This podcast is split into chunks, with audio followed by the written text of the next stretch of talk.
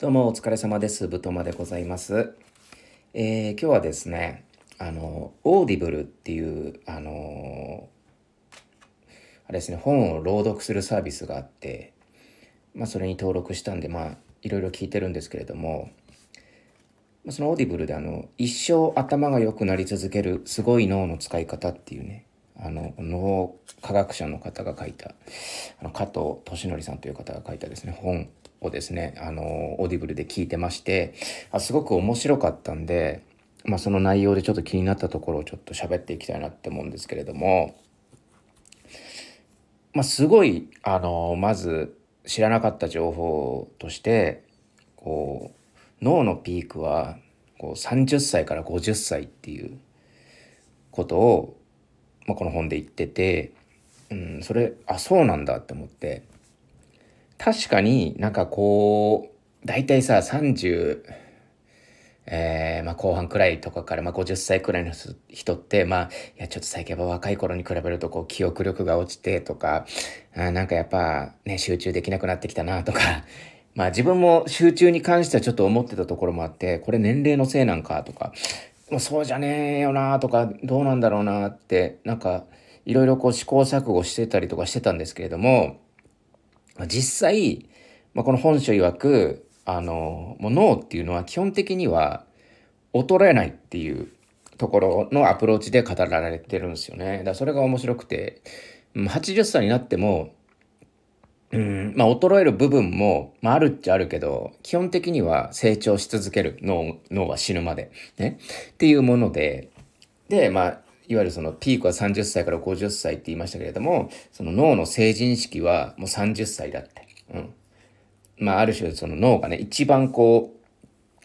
まあ、成人式って言ってもあれですかね、まあ、いわば完成というか、うん。まあ、そろそろね、あの脳として、まあ、一人前と言ってもいいでしょう、みたいな。状態っていうのはもうさんじゅっさいなんだそうです。それがすごく、えー、面白くてあのー、ビビッときたんですけれども、ちょっと 何, 何個か気になったところをちょっとね言っていきたいなと思うんですけれども、まずこう、まあ、勉強のアプローチで言うとなんか大人と子供の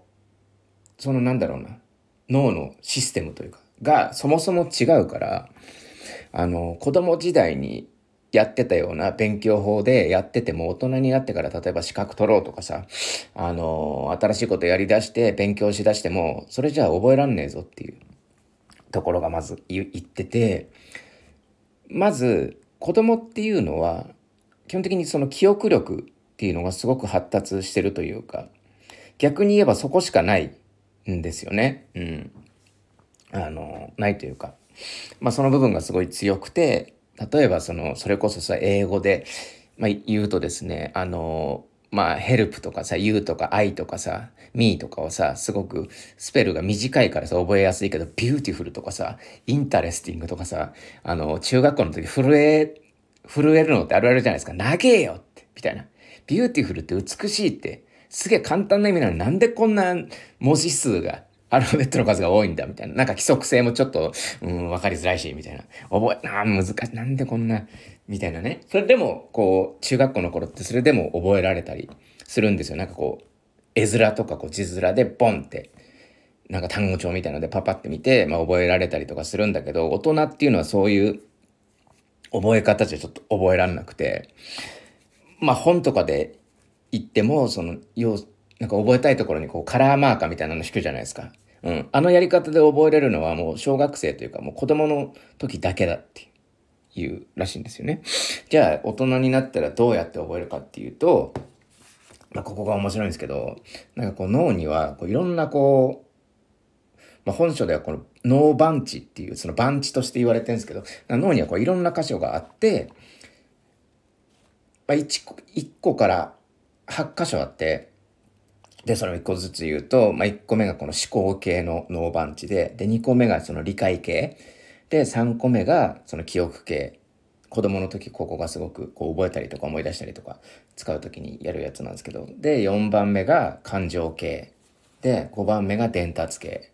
で、ろくばんめが運動系で、ななばんめが視覚系で、はちばんめが聴覚系っていう、なんかこういろんなこう部署があって、まあ、すごくあの子供の頃っていうのは、まあなんかこう、ある部分ある部分みたいな、まあ、完成されてないですから。だからその成長した部分をなんかこう単純になんかこう単発でこう、例えば記憶系だったら記憶系みたいな。ね、で感情系、泣く時だったらもう泣くだけみたいな。っていうこう脳の使い方なんですけれども、大人になればなるほど、このなんかこう連携というか、このはっこの部分の連携をうまいことを使えるようになるんですって。だから、まあ言うと、その、さっき言ったように、その、勉強するときに覚えなきゃいけないじゃないですか。そういうのを司るっていうのは、その記憶系のバンチっていうところで、こう、覚えたりとかするんですけれども、まあそういうのを覚えるときに、すごく連携してる、その大人になると連携してくる、その思考系のバンチとその理解系のバンチっていうところを、組み合わせて覚えると大人になってからはすごく覚えれるっていう。で、これ、これを聞いた時にはすごく、ああ、めちゃめちゃわかるなって思ったのが、なんかちょっと前にその柔術を習ってた時があって、ね。で、あの、ま、いろいろこう関節技を教わるんですけれども、なんかやっぱりややこしいんですよね。肩固めとかさ、なんか裸締めとかさ、三角締めとか腕、ひしぎ、腕逆十字みたいなのとかもいろいろあるんですよね。うん。でも、まあ自分のこう、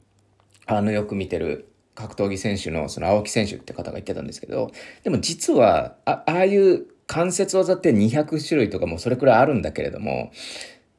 でもなんかこう、元を正せば基本的には、あの、ね、落とすか、その、折るかとか、うん。ねじるかとか、なんかそういうシンプルなところにまとまって、まとめるとほんとよん、ごしゅるいくらいしかないみたいな、うん、こと言ってて、実はどの技もやってることは、ゴール地点は一緒だみたいな話をしてて、それでね、あの、三角締めっていう技があるんですよ。うん。で、この技っていうのが、すごく難しいんですよ。なんか相手のこう腕をこう、片腕を取って、で、足をこう首にかけて、で、こう、足、足で決めるみたいな。足と、まあ、実際肩、相手の肩と自分のこう、内ももで締めて、その頸動脈を圧迫して、失神させるっていう、こう、技なんですけれども、これって、まあ、例えば子供で言ったら、この理屈言ってもちょっとわかんないんですよ。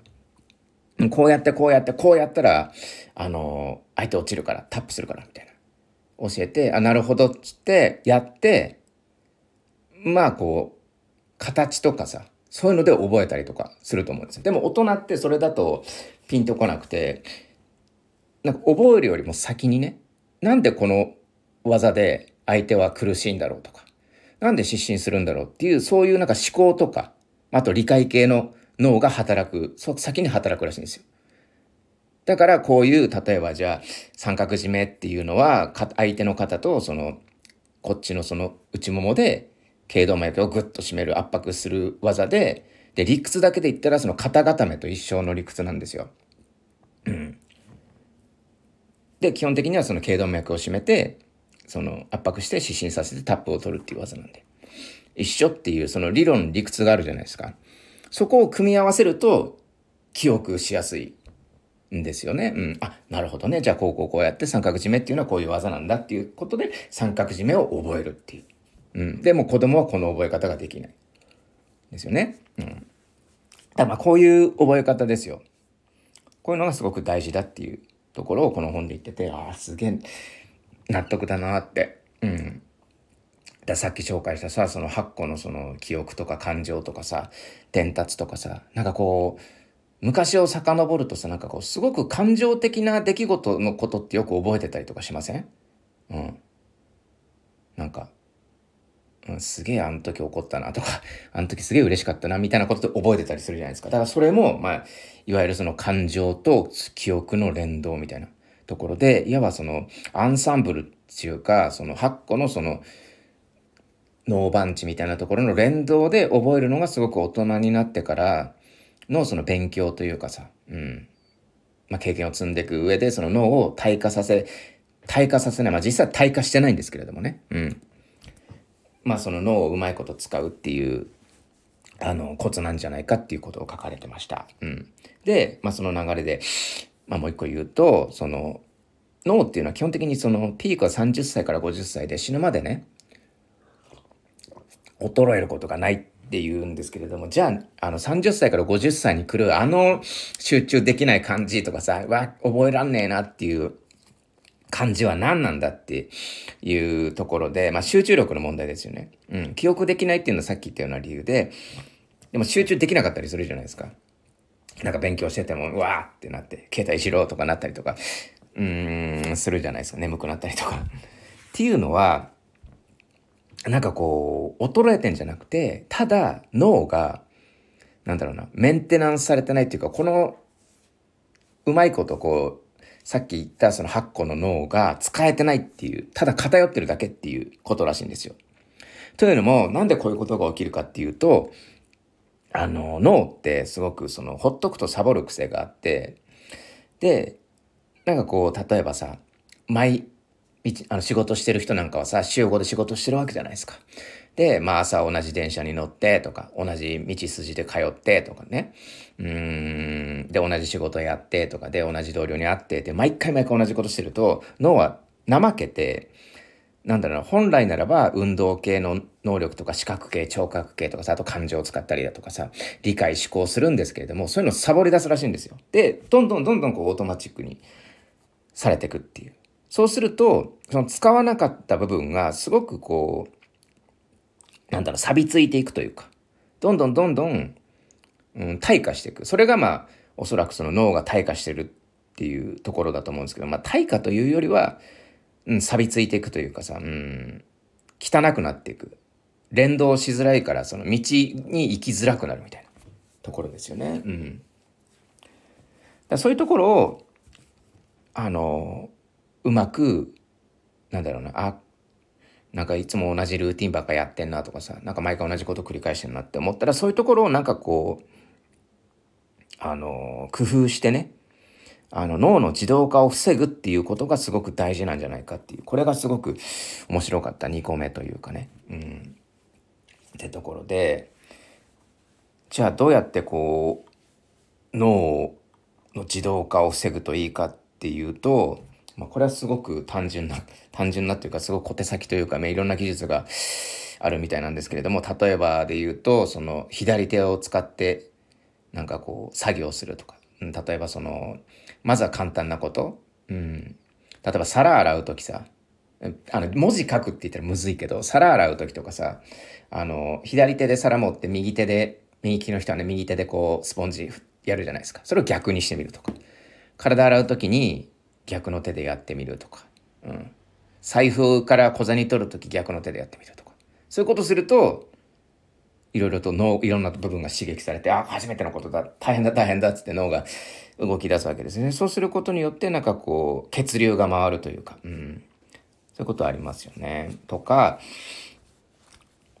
まあそうですね。まあ単純ですけど、その毎回同じ道でその目的地に行かないとか、うん。まあ、例えば自分なんかはあの結構収録でジム行ってるんですけど、そのジムに行く道って、まあ、徒歩じゅっぷんからじゅうごふんくらいなんで、毎回同じ道通るんですよね。だそういうのとかもちょっと遠回りとか、一本なんか小道をなんか効率悪い方に曲がってみるとかでも何でもいいと思うんですけど、そうすることによってなんかいつもと違う、なんだろうな、体験というか景色も違うだろうしね、うん、今なんか桜咲いてるから、もしかしたら桜が咲いてるあのー、道とか見えたりとかして、あこんなとこに桜咲いてたかってなった時に、なんかこう新たな気づきというかあったりとかして、まあ、脳がうまいこと使われるっていうところですよね、うん、だからまあこう一生頭が良くなり続けるすごい脳の使い方って言いますけれども、なんかすごくねこうまとめというか、うん、一言にまとめるとやっぱこう脳を自動化させるのがやばいっていう感じですかね、うん、同じことの繰り返しがやっぱこう脳をそのさんじゅう代からごじゅう代くらいにね慣れてくるから、こう社会とか生活にその時に同じことばっか繰り返してすると、なんだろうな、新鮮味もなくなるし楽しみもなくなってくるから、集中力も落ちてくるし脳も働きづらくなると。だから脳が衰えてるように錯覚しやすいっていうことなのかなって思いましたね、これ読んでて、うん、なので、まあ、この脳を自動化させないのと同時にこう脳の癖をこう理解してこう工夫して生活していくとすごくいいのかなって思いました。なんかこういろいろ癖あるらしいんですよ、脳って。なんかこう勉強するときになんかこうアウトプット前提だとこうすごくよく覚えるよねとかいうところとか、うん、って考えるとすごくね、このスタンド エフエム とかポッドキャストっていうそのアウトプットする行動っていうのはめちゃめちゃいいですよね。だこの本なんかも自分はすごくいいなって思ったんで、覚えたいなって思ったんで、ここで喋るっていうのはもうそれだけで覚えれるというか記憶しやすいかったりとかするっていう、それがまあ脳の癖だったりするんですけれどもとかね、あとまあ期限を設けたりするっていうのもすごくいいそうです、うん、でこれをうまく使ってるのがデュオリンゴっていうその英語学習アプリなんですけれども、まあ自分もやってて最近このデュオリンゴがですね、あのいっしゅうかんごとにこうランキングでステージが変わるんですよ。ポイント数があって、勉強した分だけポイント貯まって、そのポイントの順位が決まって、例えばいちいからなないは昇格、次の例えばルビーリーグからね、あのエメラルドリーグに行けますみたいな、どんどんどんどん上に上がっていくんですよ。最初はねブロンズから始まってみたいな、うんまあ、よくあのエイペックスとかさ、なんかそのシューティングゲームとかにもあるじゃないですか、そういうの、うん、でそれってめちゃめちゃその脳にはすごく良くて、なんかこの期限あるじゃないですか。いっしゅうかんというこの期限の中でポイントいっぱい貯まないと違うこの下のランクに行ってしまったりとだとかステイしてしまうっていうところなんですよ。でそれって別にいいじゃんって思うじゃないですか。自分のペースでやったらいいじゃんって思うんだけど、でもやっぱこううわ落ちたくねえっていうのもわかるじゃないですか。それはまあ多分なんだろうな、その脳の癖なんでしょうね。落ちたくないっていう、なんかこう現状よりこうやばくなるのが嫌だみたいなので、そういうのをうまいこと使ってこう新しいこう学びを増やしていったりだとかっていうするっていうのもまあ良かったりするのかなとか思ったりとか、うんだからすごくねこう新しいことやるっていうのはいいと思うんですよね。だから、まあ、このオーディブルで聞いたって言いましたけれども、オーディブルとか、まあ、普段あんまり聞かないですよ。そういうキャンペーンとかやっててから聞いたけど、本来なら本で自分はあのインプットするんですけれども、あのまあそれをまあ例えば今回の脳でいうところの視覚系脳板地から聴覚系脳板地を使い出したってことじゃないですか。自分っていうところのそのオーディブルを使ったりとかしてるっていうのは、それでまあ新しいその部分というか、最初はねオーディブルってね、あやっぱ本の方がいいわとかうんってなるんですけれども、 や, やっぱねこう聞いていくうちにどんどんやっぱこの聴覚系のバンチがこう冴えてくるのか分かんないですけど、どんどん今回みたいにアウトプットできたりとか、あこれいいなって思ったところがどんどん脳に入ってきたりとかするんですよねやっぱ。だからこれは使わないと錆びるっていうのはマジで本当そう思いましたね。うん、